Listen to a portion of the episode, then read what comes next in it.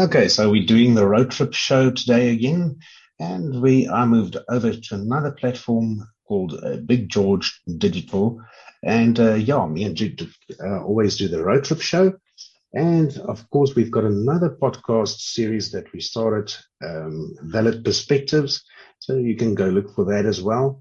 And uh, Diederik is going to talk to us about the N4 today. And uh, he says it's going to be a quite interesting one. So, Diederik, I give it over to you. Yeah, how's it go out? Uh, well, different platform doesn't make a lot of difference because this is still going to stay no. a podcast. But I think yes. it's going to be interesting to see what happens with our recordings and stuff. And I think we might even wind up as a YouTube video at some stage. Let's see how it how it all progresses. But we've yeah. sort of been doing we've been doing the highways and byways, and we've sort of been doing the N1, N2, N3, etc., etc. But uh, I thought today we'd start tackling the N4. Now, the N4, mostly for, by most people, is known as the highway from Johannesburg through to Komatipoort on, on the Mozambique border. But it also goes off down to the west, all the way through to the Botswana border, past Rustenburg, all the way through to the Skilpadshek border post. And it's an interesting road because it covers so much of South African history and it covers such a lot of varied landscapes and it touches on all sorts of bits and pieces of um, where we come from as a nation. And when I was doing the notes for this one, I figured, well, I'm going to start. I'm going to start at Komatipoort just just for the hell of it, just to be difficult. And you know, as I, as I as, and as I was going through it, it sort of struck me when you sort of going maybe a little bit a little bit backwards through history, but uh, but so be it. That's just the way it's going to work. It's just the way it's going to work today. Yeah. So if we start off at the Komatipoort border post, I mean, you 60, 50, 60 Ks away from old Lourenço Marques, Maputo. And Maputo's got a couple of spots. I mean, it's not called the N4. Um, well, I think it actually is. I think the Mozambicans have just adopted it and made it the, the Mozambican N4, but I'm not sure that that counts as a South African part of the highway. There's one or two sort of South African related spots in in in Maputo as well, because that was the end part of um, the Trichardt trek. And there's an interesting oh, little, yes. there's an interesting little um, Louis Trichardt memorial in Maputo and it's actually very very nicely done. A nice little paved area, a nice little mosaic, and a little frieze on the back there to commemorate Louis Trichardt and the guys who actually arrived in what was then Lourenço Marques in 1838. And uh, it's commemorated in the Voortrekker Monument as well, because that whole lot of them died of malaria. And he's yes. actually buried. He's actually buried there in in Maputo. So there's a bit of a South African link um, in Mozambique with that one. But it's actually a it's, a it's a lovely road. Mozambique's very low lying, very sort of kind of marshy. You're going through sort of grasslands and stuff. And as you get up to Komatipoort, you start start getting a little bit of a little bit of altitude. But the most interesting spot once you're through the Komatipoort border post, it's not quite on the road, but it's kind of isolated all on its own down towards the area of Swaziland or Eswatini. And that's the um, the Samora Machel Monument. Now, I don't know if you remember Samora Machel, the president of Mozambique. He was the guy oh, that yes. took Mozambique into independence. And he died in a plane crash just on the South African side of the border in uh, 1986, in October 1986.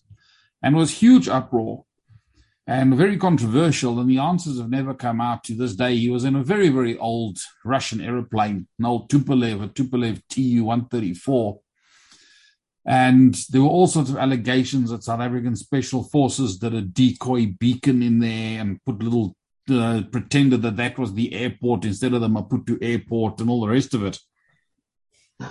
and uh, it's never been proven. Um, and the stories have never really come out. And the South African side of the story was, well, look, it's an ancient aeroplane. I mean, that aeroplane still had little radio sets with, you know, the valves, the little valves that had to warm up Oh yes, ancient, ancient aeroplane. But this was the presidential jet of, of, of, of the Mozambican president. But anyway, he crashed in the mountains just outside of Komatipoort. So there's a memorial and a museum actually at that site. And it's kind of interesting to to go and have a look at the bits and pieces of the aeroplane and stuff there on display. Oh, okay. It's in pieces. yeah. No, well, I mean, it killed him and his entourage. It killed all the pilots and. Yeah. Yeah, and I mean, look, the president of a country dying in a plane crash in a foreign country is never a good thing. Yeah, there's a, there's bound to be all sorts of weird and wonderful stories and things that come out of that. Yeah. But you're coming through an interesting area there, and on the N4, you're skirting just around the southern side of Kruger, and you know it's like this little corridor between Eswatini and Kruger. And as you come through to the towns of, of Malelane, Matsulu, you're just about to hit uh, Nelspruit or um, Mbombela, as it's called now. Beautiful, beautiful, fertile area. Lots of mango trees and papayas and lychees and bananas. And, you know, it's a beautiful, beautiful area. The valley of the Crocodile River just an interesting aside is that uh, that land is actually under land claim from Swaziland. It's the Swazi Swazis are claiming that as part of Swaziland. And yes. uh, when at the end of the Anglo-Boer War, when the British took over and were administering everything, they redrew all of the borders and they drew Swaziland slightly smaller than it was supposed to be and uh, they sort of put the good bits in South Africa. so the Swazis, the Swazis are kind of claiming a lot of them. A lot of the, the people there are ethnic Swazi. They speak Swazi. They're ethnically they're Swazis, and but yeah. they're now living in South Africa in this beautiful fertile valley. Swaziland is claiming it. I don't know. I don't think South Africa is taking it too seriously. But uh, you know, you're looking at little towns like Schoemansdal and Malelane that apparently should be in Swaziland.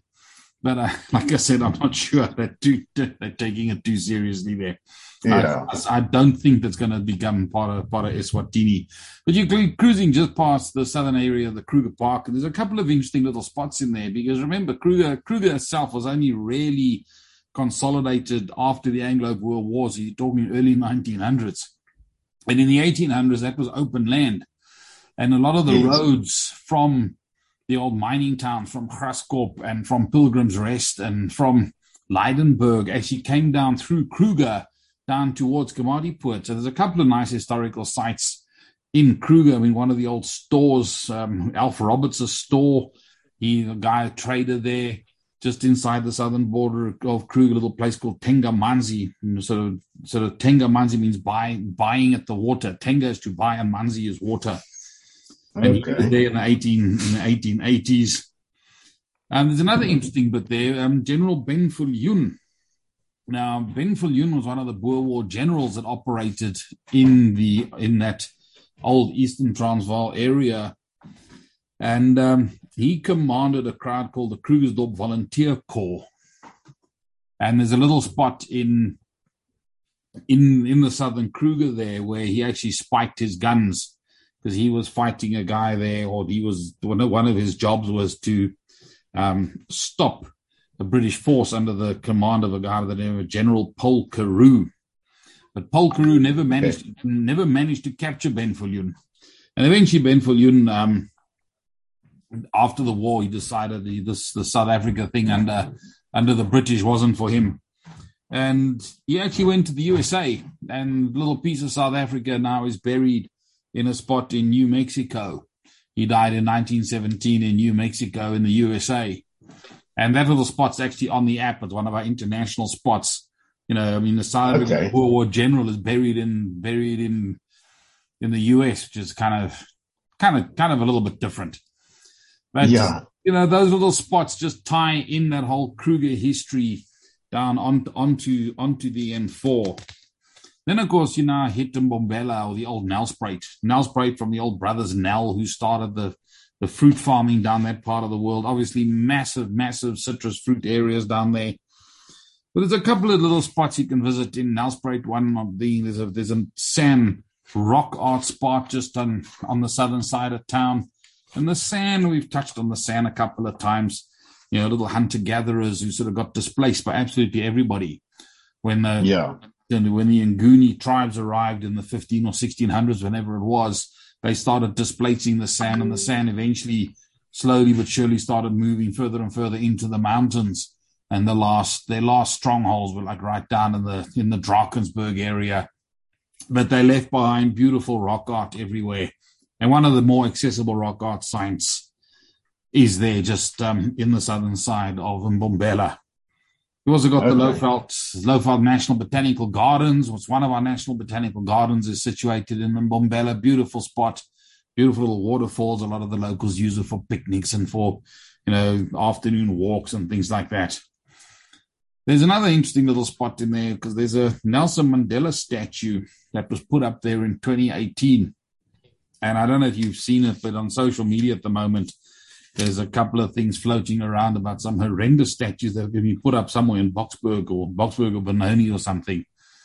And it's a statue okay. of Winnie Mandela and it's a statue of, I think, Oliver Tambo. And I mean, they, they, they look like caricatures. They look like cartoon versions of these, of these two people. But apparently the art okay. paid millions of rands to do these things. And there's a statue in, in Mbombela that is supposedly Nelson Mandela, but looks nothing like him.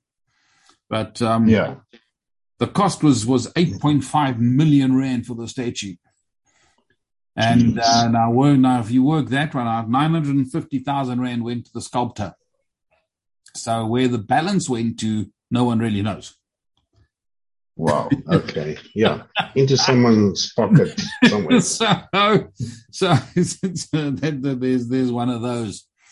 But when you come out, when you come out of Mbombela, I mean, again, the, the countryside is absolutely stunning. One of the old, one of the um, soccer World Cup uh, stadiums is just outside of town now. As you, as you're coming out of there, but as you as you now coming out, you're heading out through little Al-. Up on your right hand side, you got the Sudwala Caves it's an interesting it's an interesting spot. You got the little Sudwala Dinosaur Park there where they recreated some of the old dinosaurs. It's an interesting tour. You go for a tour in, in the cave. The Kruger Millions, reputedly, it was one of the spots where people went to go hunt for the Kruger Millions. We'll touch on the Kruger Millions a little bit later on. Oh, yeah. Because this whole area is infused with Kruger and the Boer War and a couple of those legends. Yeah, but Sudwala Caves are just off the road, and that's definitely a worthwhile stop there. But then you also go past on the just just just uh, off off the highway when you're going past Ngodwana. Now Ngodwana is that infamous spot with that really stinky factory, which is a paper mill, and yeah. uh, that's always the spot you can smell it about thirty kilometers before you get to it, and. Uh, and just just off the highway there, you've got um. And Kaapsehoop was one of the very, very earliest little towns that was established. And it, there were hopes that it was going to become one of the major towns, and they were thinking of um, putting up like the, the the stock exchange and stuff there. I mean, that was already established in 1882 when some gold was discovered there. But um, unfortunately, a couple of years later, or very close to then, gold was discovered in Barberton. And Barberton's just down the road, basically, and it was a much bigger gold strike. So all the activity moved down to, Bar- to Barberton and Kaapsehoop was kind of forgotten yes. about. And it's believed that Kaapsehoop was also one of the spots where Paul Kruger hid out for a little while because again we'll we'll come across to the Battle of Bergendal a little bit later. But when the British occupied Pretoria, Paul Kruger had to flee and he came down in his train and he stopped at a couple of these spots on his way to Lourenço Marques because the Dutch Queen was the only one who decided to help him and sent a a boat to come get him at at the harbour in Lourenço Marques and offered yeah. safe passage. But he obviously had to stop a couple of spots, and Kaapsehoop was one of those spots where Paul Kruger actually um, overnighted or spent spent a, a, couple of days there on his journey to Lourenço Marques and event, an eventual um, exile. Yes, and as you as you're now coming up up the N4, you know, so that get you're getting to the escarpment area and the first place that you hit there is a little spot called Krugerhof in a town called Waterval Onder. Now you got a oh, Waterval okay. Onder and you got a Waterval Boven. So yes. the bottom of the waterfall and the top of the waterfall. I mean, they're not exactly original, yeah, uh, original town names, but those two little towns were established specifically for the railway line. The railway line had come out of Pretoria, and it was, it was Paul Kruger's railway line that he was trying to get some economic independence for the old Transvaal Republic and not have his trains and all the gold and everything else traveling through um, the Cape Colony or down to, to, to Natal, which were controlled by the British. He wanted to keep that out of the hands of the British. So one of his projects and one of his one of his biggest projects that actually succeeded was the railway line to Lourenço Marques. Okay. And coming down the escarpment was obviously one heck of a job for these trains. And we've now got three little towns. You've got Machadodorp, you've got Waterval Boven and Waterval Onder. Machadodorp is actually named after Joachim Machado, Portuguese character who was the surveyor for the railway line. That's where the name Machadodorp comes from. But Waterval. Boven and Waterval Onder were established because there's a beautiful tunnel there. There's the old um, NZA, NZASM tunnel. And it's an interesting spot because special locomotives were parked at Waterval Boven and Waterval Onder because it's the only, as far as I know, the only rack and pinion railway in South Africa. Now, a rack and pinion railway is these special locomotives that got this little toothed cog underneath. Because, Oh, the, because the, the, the hill is so steep that the steel wheels get haven't got traction. Yes. So, so this this this loco has got this this cog underneath it that engages on like a a ratchet on the in the middle of the railway line, oh, and this thing actually winds itself up up the hill. It's like it's like a, yeah. a little sprocket on a on a on a bicycle. Almost. Yes, that, yes. that kind of makes sense. And then on the railway line is this little little track with all these all these slots in it that the that the cog can engage. And Yeah. you can get out at the bottom of the tunnel and have a look, and there's one or two pieces of the old ratchet line still there. You can walk through the tunnel. If you take a go to the view site, there's a beautiful view over the Elands River. And for the bird watchers, it's worth going because it's one of the only breeding spots of a bird called the bald ibis in South Africa. Very, very endangered, very, very rare kind of bird there. But, you know, so that area, you've got Krugerhof down at the bottom there in Waterval Onder is one of the one of the spots where Pre- President Kruger stayed.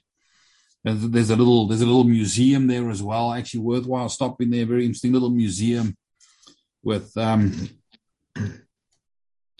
and an interesting object in in that museum is the last Transvaal Vierkleur, the old Transvaal flag with the red, Oh, white, yes. blue, and the green. Um, and I, forget exactly what the name is, but the green bar next to the flagpole, and uh, it was actually flown at that house, and it's the last time the Transvaal Vierkleur actually flew, and that flag is in that little museum. So there's a little spot there that, that, that's that's called um, Krugerhof. Krugerhof. Just there as well is an is an old bridge, and at the time it was a, an architectural marvel. It's called the Five Arch Bridge. Dates back to 1894, and it was uh, one of the bridges spe- specifically built for the railway line. And that that bridge is still still standing, and as far as I know, it's actually still in use as well. Oh, wow. So uh, actually, actually, pretty pretty cool little little little little bridge there. So then you got the bridge, you got the tunnel, you got the you can walk through that tunnel. It's really really worth worth going going through. But then as you as you go up that up that um that pass, you've got the little town of Waterval Boven on on your left hand side. Now, there's an interesting grave in there. A guy by the name of Jacobus Malan is buried there. And he's the son of a guy by the name of Hercules Malan, who was one of the men that was killed along with Piet Retief by, by Dingaan. So the son of one of the original Voortrekkers actually is, um, is buried there. And later in life, he became a, a member of the Volksraad and he, he served with with Thomas with President President Burgers, and he was part of the commission that went to Swaziland to negotiate with the uh, Swazi king by the name of Bondine to actually try and get bits and pieces of the old of Swaziland and to buy land for the original settlements of the Voortrekkers. So that that's one of the and another interesting spot there, and it's a kind of a kind of a um, bit of a controversial one. And it's interesting because no one's denying the existence of this thing, but it's a thing called the the the Adams calendar. Oh yes, I've heard of it. And I mean, the guy, the guy who who found this thing is a guy by the name of Michael Michael Tellinger, and he's written a book about this. And it's undoubtedly that there were stone settlements or Stone Age settlements there. If you get, if you look at the aerial photographs, you can see big circles of what were undoubtedly settlements and some kind of agricultural activity. And you know, there was definitely a lot of stuff happening there. But yeah, he he comes along and towards the end of his book, he's got all sorts of celestial charts and he tries to line them up with the Aztec pyramids in South America and he lines them up with the pyramid of Giza and in Egypt and all sorts of weird stuff. And that's he's treading on kind of dubious ground there. it's yeah. largely by sort of largely those theories have largely been debunked um, by the main mainstream historians. It is, however, obviously yeah. interesting to go and have a look at and to stand there. And it's kind of a little bit, you know, you stand in these little circles and you look at this and you try and imagine these, these thousands of people, um, in, in these little villages and in these little settlements and stuff around there. And today all that remains is these old stone circles and things. But yes from what I understand, there's obviously still an awful lot of investigation going on about the archaeology and the history because we're not actually too sure exactly who was there. Yes. So, uh, so yeah, and you we've also got a little spot there called the um, Waterval Boven train disaster. Now that's something that's kind of largely been forgotten by history, and I, I it was a mission to go and find this place because I'd, I'd heard about it and I knew there was a, a, a memorial kind of spot there. And when you drive into Waterval Boven, there's one or two little dusty signs that go, ah, disaster or train disaster. And then eventually you, you, you're bumping down this little two-spoor pikey with a very high middle maniki. And you're kind of wondering oh, yeah. whether you're in the right spot or not. but eventually you do. You come to the, sort of lookout over the over the river and there's this little stone memorial, little stone memorial and plaque. And uh, in November 1949, a, trans, a, a, train transporting workers from the Witwatersrand back to Mozambique actually derailed on that corner, and uh, 63 people were killed. Sure. And uh, yeah, so it was obviously you know the, the the mines up in Johannesburg were hugely dependent on migrant labor and people from Mozambique, from Zimbabwe, or from Rhodesia, Mozambique, Swaziland, and and and. And unfortunately, that one's there. But I mean, it, it is it is commemorated by this little stone memorial. And it's actually a very, very nice little memorial. It's pretty well kept, but it's just kind of a mission to actually get there. Yeah. but it's one of those one of those little spots that seems to have been forgiven, um, completely forgotten. But uh, then, as you come up around over the plateau, and it's you go through the toll plaza, it's kind of kind of kind of evens out a little bit. You know, get sort of on the on the highlands. Your next little town there is actually Mashada Machadodorp. It's now called Ntokozweni. And just of note, there's not there's not much actually in in that town, except of course that there's this beautiful um, church again, one of Gerard Moerdijk. I keep on mentioning this guy. Oh, yeah. He's got here, there's a beautiful church there in the town. The town itself is uh, a little bit dusty and forlorn and a little bit broken down. I know that the city council, town council there is not doing too much, um, too much good. But there's a beautiful, beautiful church there. And I mean, I think dates back already down back, back to 1926, I think it is. So and uh, Gerard Moerdijk is always a pleasure having a look at his stuff. And you know the area, the area that you're going through there now. I mean, when you if you're following Paul Kruger's um, journeys, just just past Machadodorp, you come up, and I don't know if you and maybe some of the listeners will know about it. Just as you hit that long downhill on the right hand side, if you're coming from Johannesburg or now you're driving up on your left hand side, there's this, long, there's this monument that looks almost like a bit of a rocket ship. Oh, yeah. And that's that commemorates the Battle of Bergendal. And the, the Bergendal was actually the last set piece or conventional battle of the Anglo Boer War, of the Second Anglo Boer War. It was fought in August 1900. And it was the last sort of rearguard action fought by the Boers trying to stop the British advance down into the Eastern Transvaal and also to protect Kruger, to give Paul Kruger a chance to escape. And yes. it was it was a, it was a it was a it was a massive battle.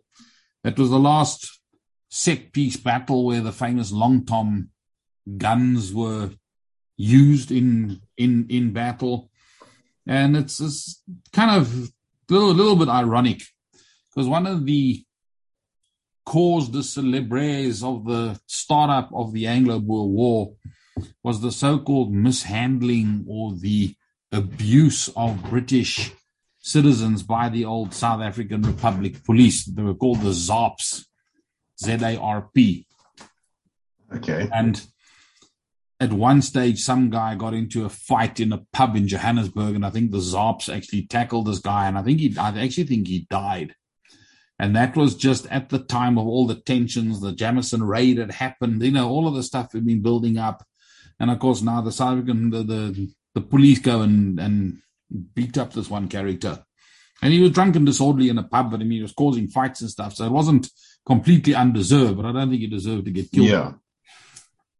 That uh, the last, very last set piece battle of the of the war, the ZARPs were actually at that battle, and the large the larger proportion of casualties of that battle were actually the ZARPs. They took the brunt of the last set piece battle of the war. And I always, yeah. I always consider that kind of kind of ironic. It's like they almost like they were one of the causes of it, and they were the guys that got blixen last. And uh,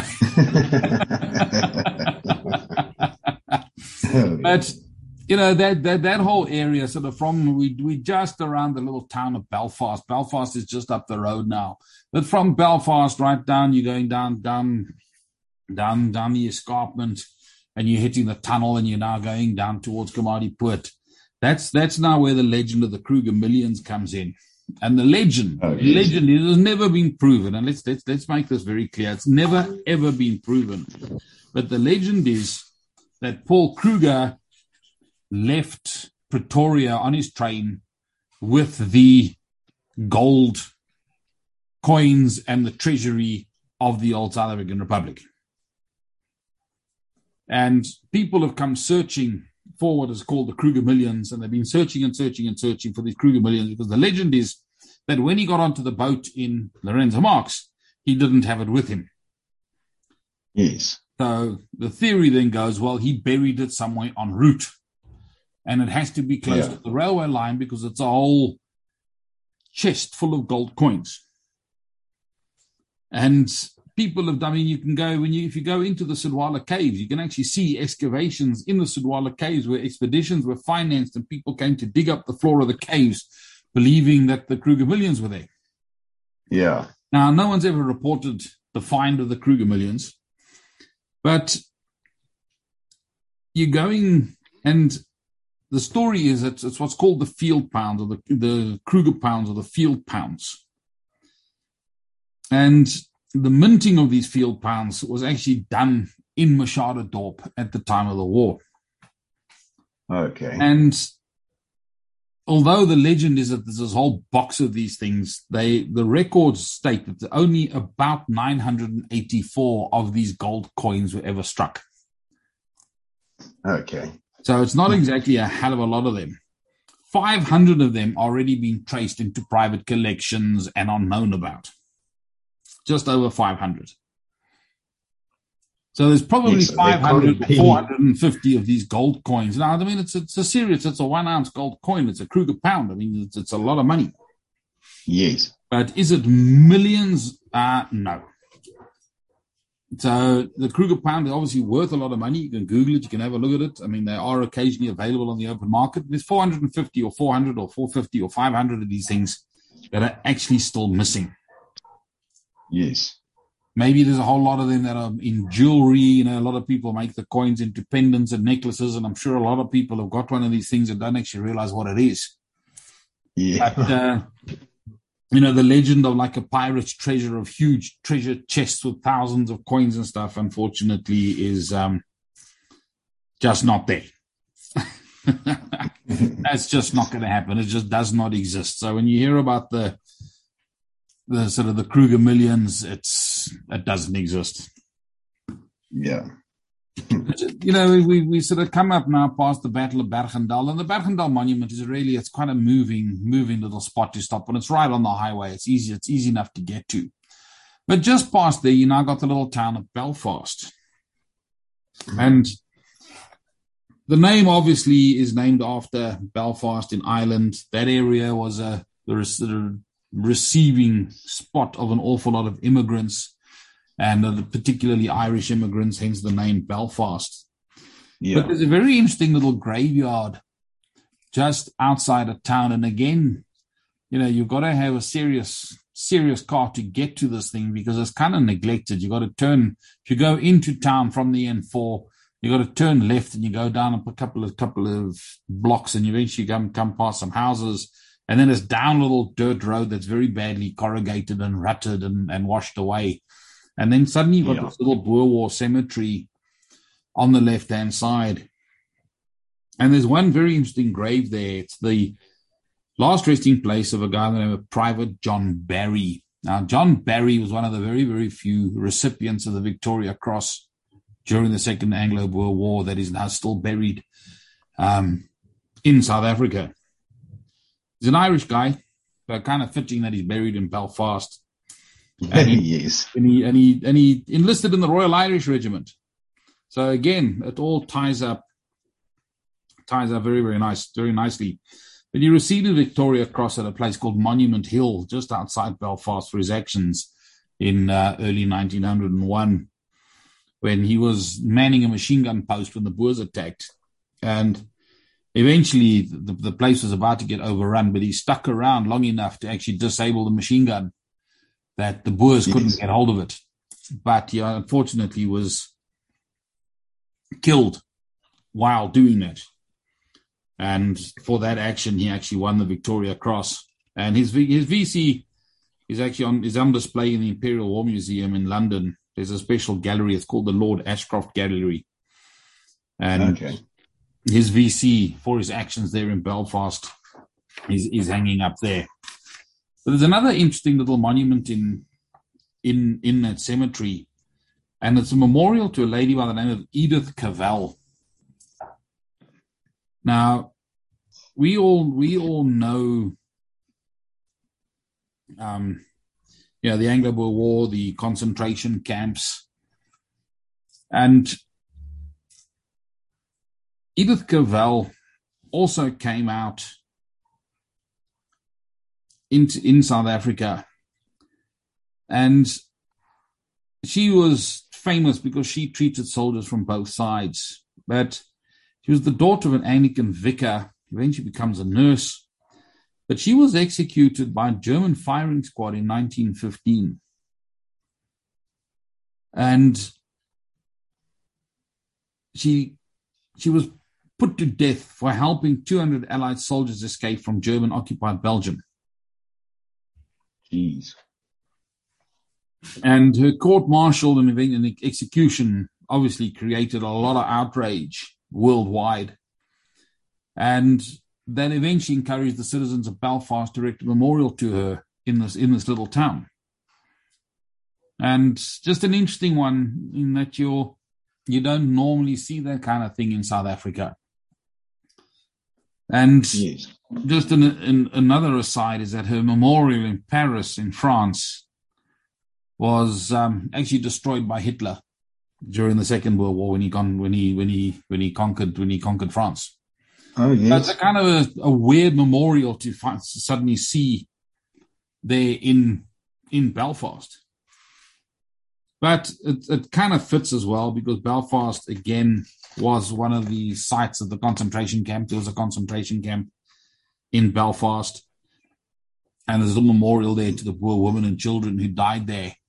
But the biggest contrast for me when I when I went in there is that the British side of the cemetery is perfectly looked after. The Commonwealth War Graves Commission does an yes. unbelievable job in South Africa when they look after these places. There's money there, and they appoint someone in the town, and the, the guy that gets gets cleaned, and that gets raked, and that gets polished, and that gets completely sorted out.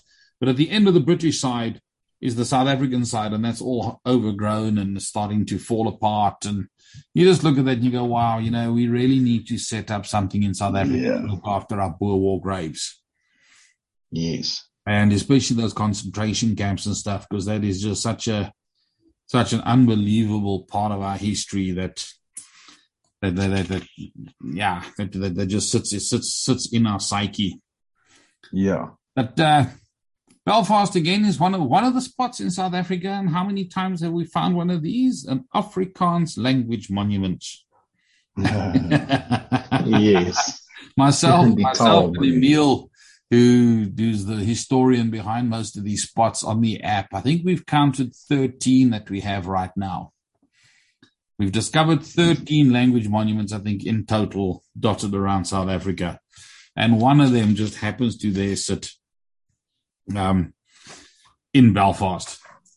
There's yes. another there's a little centenary monument celebrated the centenary of the of the little town, and uh, there's also a land festival monument.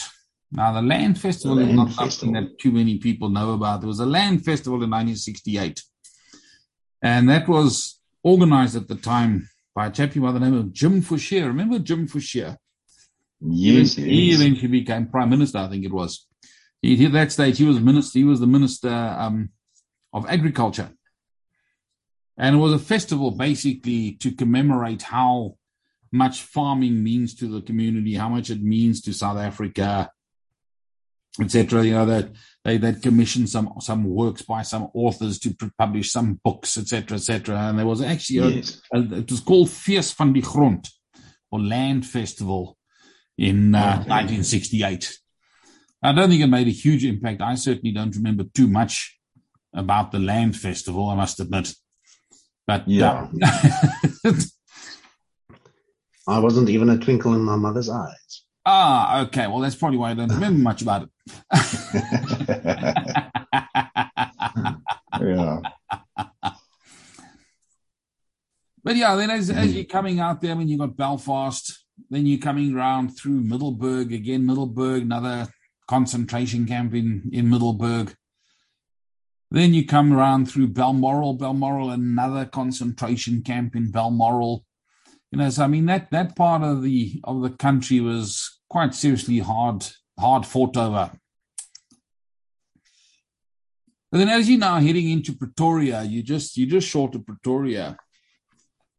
But what is quite interesting now is that for the first time, I think in, in probably a lot of our chats, we're actually hitting the first Anglo-Boer War. We haven't spoken much about the first Anglo-Boer War. And just outside the little town of Bronkhorstspruit,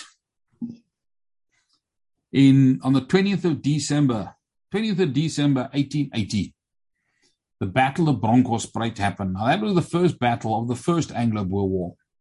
Yes. And what happened was that the, the 94th Regiment was sent out from Lydenburg under the name of Lieutenant Colonel Anstruther. I mean, very, very British name. Lieutenant Colonel yes. Of the 94th was sent from Lydenburg to go and help secure Pretoria. Because Lydenburg at that stage had also been one of the capitals and was also like one of these focal points um, of nationalism, Pretoria being another one and he was sent out to go and help secure Pretoria. He was met at Bronkhorstspruit by the first commando, and the commander basically said to him, "Listen, buddy, you're not you're not coming past the spot, and please turn around and go home because the Boers are now in charge of Pretoria." And Anstruther said, "My orders are to go to Pretoria, and to Pretoria I shall go." And um, he didn't make it. So oh. the Battle of Bronkhorstspruit was fought right next to the highway, and there's there's there's a there's a there's a nice little memorial just off just on the side of the highway that you can go and see there, and a couple of a couple of the graves are there, and it's actually very nicely very nicely looked after, and you can see Anstruther's gravestone actually right there where he died. Yes. so that was the first Anglo-Boer War, and I mean, there's not much of the Anglo-Boer War. We've just reorganized the whole of the categories on our on our app, and the, the first Anglo-Boer War is actually compared to the second Anglo-Boer War is like a very very small little event on the on the whole thing. There's not too many spots, but this is one of the spots of the first Anglo-Boer War. Yeah, which which, which so makes, he, it kind of interesting. He was, he was buried where he died. He basically was on buried the on the battlefield there of the Battle of yeah. Bronkhorstspruit. Okay. For me, one of the one of the nice, one of the more interesting spots um, as you go for Bronkhorstspruit, and I mean, an awful lot of people travel that highway up and down from Pretoria to Witbank and Middelburg, and, and is the is the big temple that you see there in Bronkhorstspruit. Now, the name of it is the Fo Guang Shan Nan Hua Temple. It's a Buddhist okay. temple, and the, the, the, the translation of that name means Buddha's Mountain of Light. It's the largest Buddhist temple in Africa. It's it's worth visiting. It really is worth visiting. You can walk inside there. There's a beautiful museum of um, Chinese culture and art. There's some of the most amazing jade carvings, ivory carvings. There's paper cutting stuff in there. There's it's unbelievable. There's an unbelievable little museum inside there. But the temple is also used as a training facility for Buddhist monks. You can go there for weekend retreats okay. for a bit of peace and quiet. And it really is an amazing spot. When you walk in there, it's like a whole aura of peace hits you. It's amazing. Yes. You can walk into the main temple and there's this huge statue of Buddha there, and you can sit quietly in this in the statue or in the in this in the in the actual temple. And it's just such a beautiful, peaceful little spot. You can have a lunch there. You're welcome to go into the main dining room and have lunch with the novice novice monks. They don't talk to you, they're not allowed to. But yes. it's a really, really interesting little spot to go to. And, I mean, and it's literally like 40, 50 kilometers outside of Pretoria on the N4. Yes. So it's a really a beautiful, worthwhile little spot to go and visit. And a lot of people don't know it or they see it. And, they, you know, and I've heard it's a Chinese temple and it's this and it's that. It's a Buddhist temple. And okay. it's just the, the, the architecture and stuff is it's just absolutely amazing. And it's just really is worth a stop. Yeah, I didn't know about that one. Yeah, no, it's really worthwhile. And it's literally 40 mm. minutes outside of Pretoria, not even. And as a little day trip out of Pretoria, you've also got just up the road, you've got the Willem Pretorius um, Agricultural Museum just outside of Rayton. Oh, yes. And it's basically an old fashioned functioning farm. It's a, it's a, it's a farm museum. So it's the it's yes. a historic house of Willem Prinsloo. There's old vintage automobiles and farm farm cars and vehicles. There's a little museum showing old historical farm implements and stuff like that. And uh, again, it's a bit kind of a nice little interactive spot that you can go to. Very nice to visit with the kids. And that's also just just down the road. It's literally 20 kilometers away from from the temple. Yes. But then, as if you now traveling towards Pretoria, you've got one of the major battles just up on the left hand side of the spot called Diamond Hill. Diamond uh Hill was also that was one of the first battles um, fought after the British had occupied Pretoria, and there's now obviously rearguard actions trying to protect Kruger and the and the and the government as they're moving down the railway line into into the eastern eastern Transvaal area. But what's quite interesting there, and I, we haven't hit too many of these at, at Diamond Hill. Diamond Hill also is also called the Battle of Donkerhoek. Okay. And it was fought the 12th and 13th of June, 1900. And Diamond Hill is one of those spots that I know of that every single year there's a commemoration service at dawn. And that's because the Australians were involved at that battle, and quite a few Australians oh, yes. fell fighting the Boers. And you can still see some of the old fortifications there. You can, um, yeah, it's it's it's one of those little emotive spots. It's this little koppie and there's little these little sconces that the Boers that the Boers Boers built. And there's a couple of little little there's a, there's a little cemetery there. There's you know a couple of little memorials, an Australian memorial. Now that that's something that you don't often see in South Africa. And the interesting one of the interesting things about the Australian forces in South Africa at the Anglo-Boer War is what is it was the first time first time that they had fought under their own badge. Oh, they, yes. fought, they fought okay. as Australians and not as colonial troops. So this, the, the Anglo-Boer War for the Australians is a is a is a major major event uh, in their military history because it was the first time they've fought under their own command and under their own badge, and etc. etc. So the the Australian Commissioner comes out, or High Commissioner comes out every year on the anniversary of the battle, etc.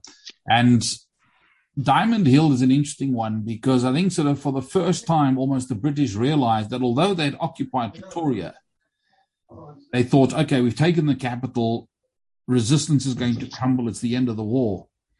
And we're now talking June 1900. And for the first time now, they actually hit some serious resistance again. It was only a week after they'd taken over Pretoria. They were happily marching down the road thinking, yeah, you know, the war's ended. But yes. suddenly hit a major resistance again. And Roberts, at that, who was at that stage still still the, the officer in, officer in command of the British forces, then suddenly realized, hang on, he's still got a fight in his hand. The Boers are not going to just surrender because the government has fled, Pretoria has fallen. The British automatically thought, oh, well, all resistance is going to crumble, but that, that just wasn't um, quite the case. And Roberts severely underestimated the Boer resolve to continue the yes. war. It literally continue for another two years. Sure. but just on the road there, if you're going up towards Diamond Hill, there's another very interesting little spot called Kleinfontein. Now, Kleinfontein oh. is again one of these spots that that almost no one knows about and there's a couple of very interesting little little spots there. There's a maybe to the these days a little bit controversial. There's a a statue or a bust of Hendrik Verwoerd. There's another bust of President Paul Kruger. And those two people are iconic in South African history, maybe for different reasons. But you know, Hendrik Verwoerd, although he is regarded as the father of apartheid, um, actually a very, very intelligent and very, very learned guy. I mean, I don't, not, not many people know. I mean, he was born in the Netherlands, so he wasn't actually a born South African. Yes. He was born in the Netherlands in 1901. He was Prime Minister of South Africa from 1959 to 1966. But he was actually a professor he was a professor of social work and a professor of psychology. Okay. And not many people know that. But he was eventually assassinated in September 1966 in Parliament in Cape Town. And um, he's buried at the Pretoria Church Street Cemetery, along with a. Oh, yes. So that Pretoria Cemetery is, is, again, it's a fascinating spot. So many of our characters yeah. and interesting personages are, are buried there. And then, yes. of course, you got the, the, the, the bust of Paul Kruger. And I mean, Paul Kruger, again, one of those iconic, towering figures of South African history. And obviously known as the state president who took on the might of the British Empire in the yes. Anglo-Boer, in the Second Anglo-Boer War. But uh, just, I mean, if you go a little, little quick CV of, of Paul Kruger. I mean, he was born, born in October 1825 down in the Cape. And at the age of 10 years old, his parents decided to, grow, to join the Great Trek. So he was a foot trekker. He was one of the original Voortrekkers yes. that basically walked out of the Cape up um, into the Transvaal. He was at the Battle of Vegkop when the foot trekkers under Andries Potgieter were attacked by the Makmatabeles under Mzilikazi. So he was at Vegkop. He settled yes. his parents around Rustenburg. Um, his farm, Fontein, you can actually still go go visit in Rustenburg if you really want to.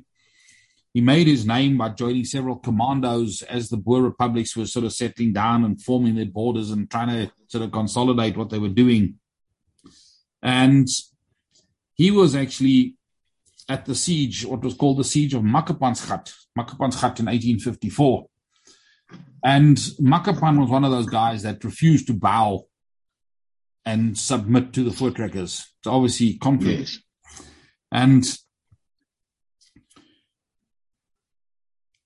at that siege, Commandant Piet Potgieter, he was in charge of the commando there, very foolishly stuck his head out and tried to, I think, go into the cave. That's what is called Makapansgat is a cave system. And he was yes. killed. He was killed at the entrance to this cave. And Paul Kruger made his name for himself because he actually went into into that cave to go and retrieve the body of the commandant and carried carried Potgieter back out. Yes. And that obviously raised his status and that's kind of kind of almost brought him um to to prominence.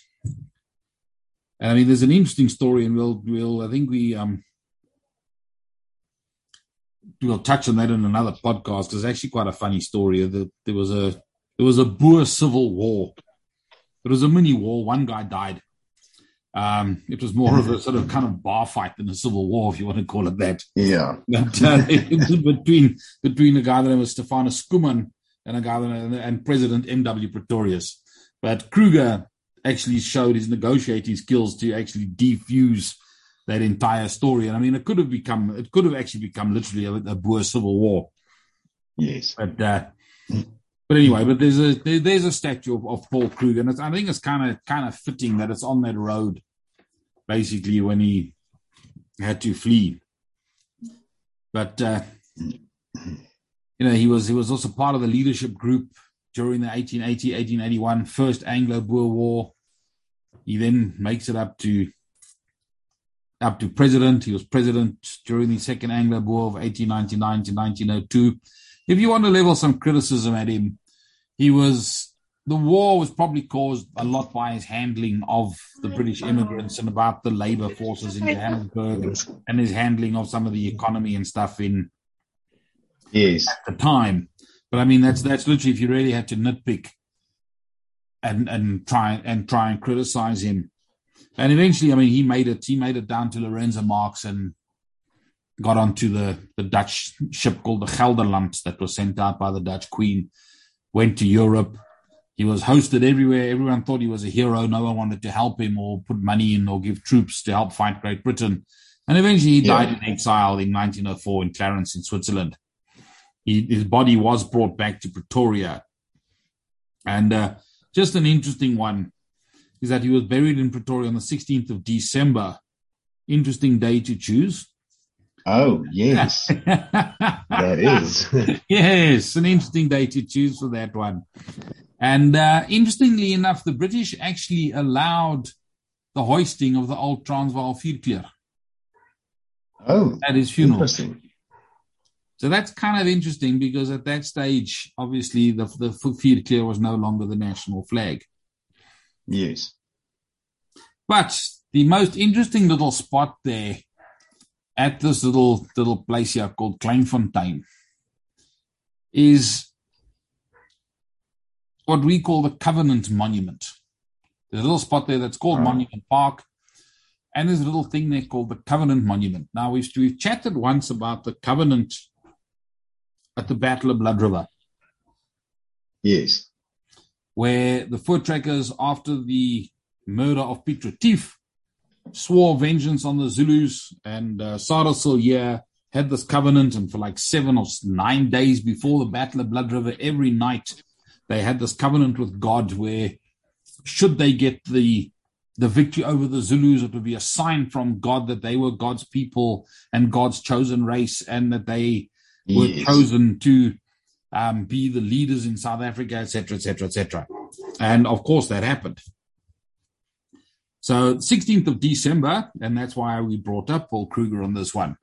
1838 yes. was the Battle of Blood River, and that was Covenant.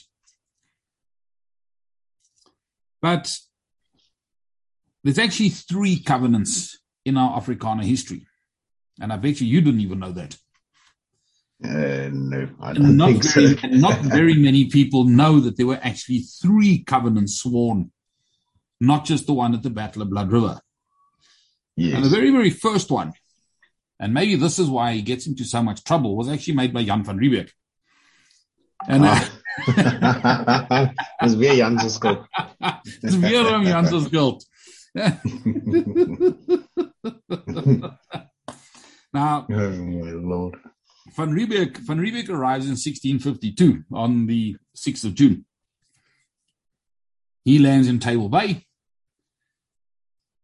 And two years later, 1654, he also swears a covenant that the 6th of June will also be held forever as a day of prayer and thanks and praise. The 6th of June. June, that was the day he landed. Okay. Interesting. interesting. And that one generally has has has has kind of kind of um, been forgotten. Yeah. Then And it was got the first one. yeah. Then we've obviously got the 1838 covenant or the Blood River covenant. But then there's another one that was made in December 1880. Uh, I don't know, don't know if you know this one. In what is present day Krugersdorp. And you can still you can still visit the monument there at, at a place called Paardeberg. Paardeberg. And Okay. that was that was again that the Transvaal, the Boers took an oath to defend against the British in 1880. Yeah. And interestingly enough, the Boers in the first Anglo-Boer War were victorious over Great Britain. Hmm. Interesting. Yeah. Very interesting. And you can still visit the Paardeberg Monument, and it's a great big pile of stones in the middle of Krugersdorp there. It's an interesting little spot you've got to organize um, to get in there. But uh, just, to me, there's just an interesting one that there's actually three, and two Yes. of them before battles resulted in victory. Yeah, that that is so interesting. I just, throw, I just, I just throw that out there. Yeah. And That's I think, look, I think we've we've covered we've covered about half half the N4. We're just about to get into Pretoria, and I'm going to leave with I'm going to leave with one little interesting little aside on the N4 that the N4 is not a continuous highway because you can come into Pretoria on the N4, you can go through Pretoria on the N4, you can go out the other side of Pretoria on the N4, um, Yeah. sort of down past Atteridgeville. Yes. And then to the north of you is another part of the N4 that is not linked to this piece of the N4. Yes. If you come That in, is yeah, weird. if you come in on the N4 at the National Botanical Gardens, you swing a, a right on the N1. Yeah. You go up past Montana, and then you get to that main intersection, and then you swing a left on the on the next N4, and that's the other Yeah. part of the N4. So there's actually like a little parallel piece of the N4 that runs through Pretoria. So it kind of kind of illogical. Yeah, it is. Uh, we can actually see the toll gate from here. Yeah. So it's, The- it's, the it's, Dwyer- it's, ve- it's very one. strange. Most of the highways are continuous, or they stop at a junction and say, "Okay, That's it. that's it." But I think Yes. what we can do in our next podcast is we let's continue with the N4. There's a couple of really fascinating spots as you now head out sort of to- down down through Brits, Mooinooi, Rustenburg, and there's a Boer War stuff out that part of the world. And we head out to the Groot Mariko and hit the border with Yes. Botswana. Yeah, I like Groot Mariko. Yeah, no, Groot Mariko, the, the, the land of Mampoer Yep. and Oom Schalk. And Oom Schalk. Yeah. Thanks again. Hope you're listening. Tune into the next one, and we'll try and do this next one within the next day or two and continue on our journey on the N4. awesome. Lekker ben hier, signing up.